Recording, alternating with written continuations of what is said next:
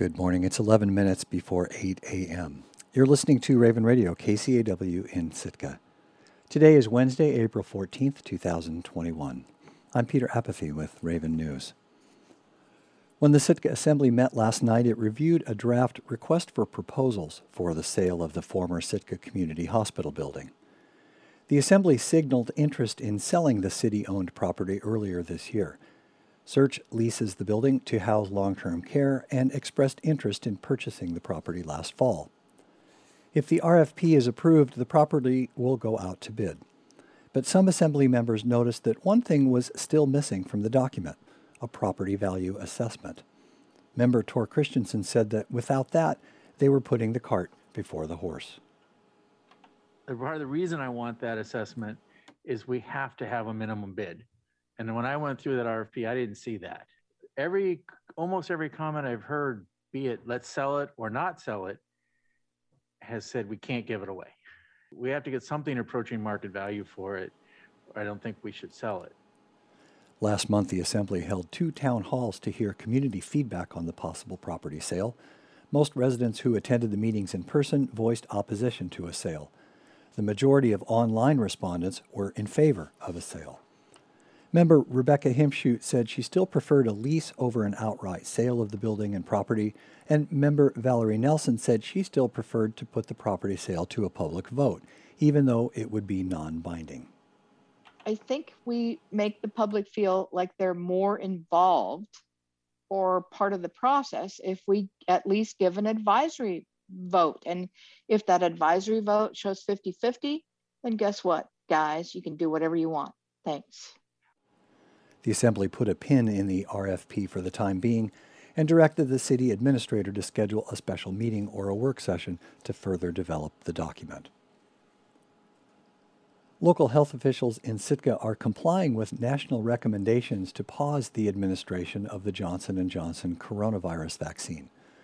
The Centers for Disease Control and the U.S. Food and Drug Administration issued the advice on Tuesday morning, quote, out of an abundance of caution after six cases of a very rare form of blood clot disorder were identified among the nearly 7 million Americans who had received the Johnson & Johnson vaccine. KCAW's Robert Woolsey reports. Owner Trish White says Harry Race Pharmacy has administered 85 doses of the Johnson & Johnson vaccine locally in Sitka, and no one has experienced the blood clot complications described by the CDC. No one in Alaska, in fact, has experienced the complications. Nevertheless, she advises anyone who received the vaccine who experiences headache, shortness of breath, abdominal pain, or leg pain three weeks after receiving the vaccine to contact their healthcare provider. White says the delayed symptoms of the clotting disorder, officially called cerebral venous sinus thrombosis, should not be confused with the headache and other normal reactions people sometimes experience in the day or two after being vaccinated. Harry Race vaccine coordinator Caitlin Ilatalo says that everyone who's registered to receive the Johnson & Johnson vaccine locally has been notified of the pause and has been given the option to receive the Moderna vaccine instead. Ilatalo says about half the respondents are switching to Moderna, which requires two shots 28 days apart, and the other half are going to wait for a resumption of Johnson & Johnson, which requires only one dose. She says that following a national review of the data, the pause on the Johnson & Johnson vaccine could be lifted as early as this Friday. Reporting in Sitka, I'm Robert Woolsey. The pharmacist at Harry Race suggested anyone with concerns about the Johnson & Johnson vaccine register online with the CDC's V-Safe after vaccination health checker. You can report any symptoms you might be experiencing to V-Safe, and if they're serious, someone will reach out to you. The state of Alaska is auctioning off land in a new subdivision near Sitka. It's part of Sitka's first state land sale in over 25 years. The Department of Natural Resources opened bids on the 10 remaining parcels in the Nakwasina Sound subdivision at the end of March. The sale is part of a statewide land auction of over 200 lots. Land sales team lead Justin Holy says the state puts land up for sale once or twice a year and tries to offer parcels all around the state. We try to develop projects in Southeast and it can be a little bit challenging because there's not as much state land down there as there is in some other parts of the state. The Nakwasina Sound subdivision is located on Baranof Island, less than two miles from the Sitka Ferry Terminal on the southwestern shore of Lisianski Peninsula. The only access is by private boat or floatplane. Currently, the subdivision has no water, sewer, or utility access and has no sheltered anchorage. Holy recommends visiting the land before bidding on it. He says a team of state employees chooses which parcels to put up for sale after reviewing land management plans. They essentially identify the land that's uh, suitable for settlement from those management plans, um, and they find places that seem like it would be uh, reasonable t- to sell that people would be interested in. So it's kind of a, a longer process over a few years, doing uh, research, putting out public notice, um, making sure that um, the project makes sense, and then getting public comments. Over the past few years, 12 of the parcels in the subdivision have already sold for between 90 and $220,000. The current parcels range in size from 4.5 to nearly 10 acres. Bids are open to Alaska residents 18 and older. The Sitka Sound Sac Roe commercial herring fishery closed last week, but not before harvesting around 16,000 tons of herring. That's the largest commercial harvest in nearly a decade. Commercial fishermen want the lucrative fishery to continue, and while the state is in the middle of a lawsuit with the Sitka Tribe of Alaska over the management of the fishery, the state maintains that its model is conservative. But the model has its critics. KCAW's Catherine Rose spoke with Peter Bradley, a former Sitkan who has taken a deep dive into the data and modeling practices used by the state to manage herring. What is what is fishy numbers and inquiry, and, and how did you get started on it? last month I was in the preseason meeting that ADF&G held uh, before the Sitka Sound Sac Roe herring fishery began.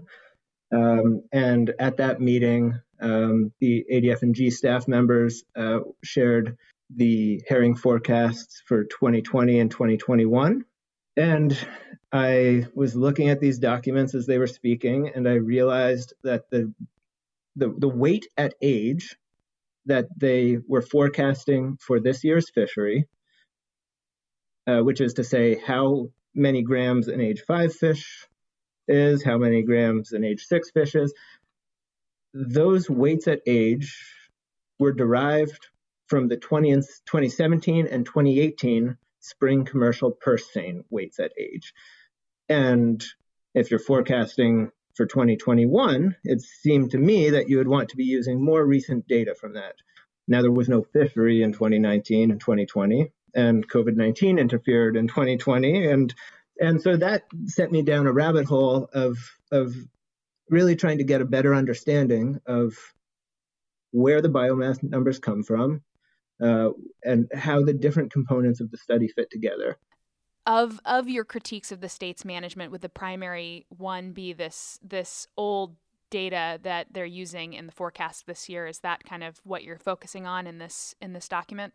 I have two major focuses. One is on the weight at age issue and which samples are being referenced. The other issue is about Uh, the fecundity estimates that are being used everything that adf&g knows about herring is knowledge derived from work of a few departmental staff members with the assistance of the commercial fishing fleet for three, four, five weeks of a year.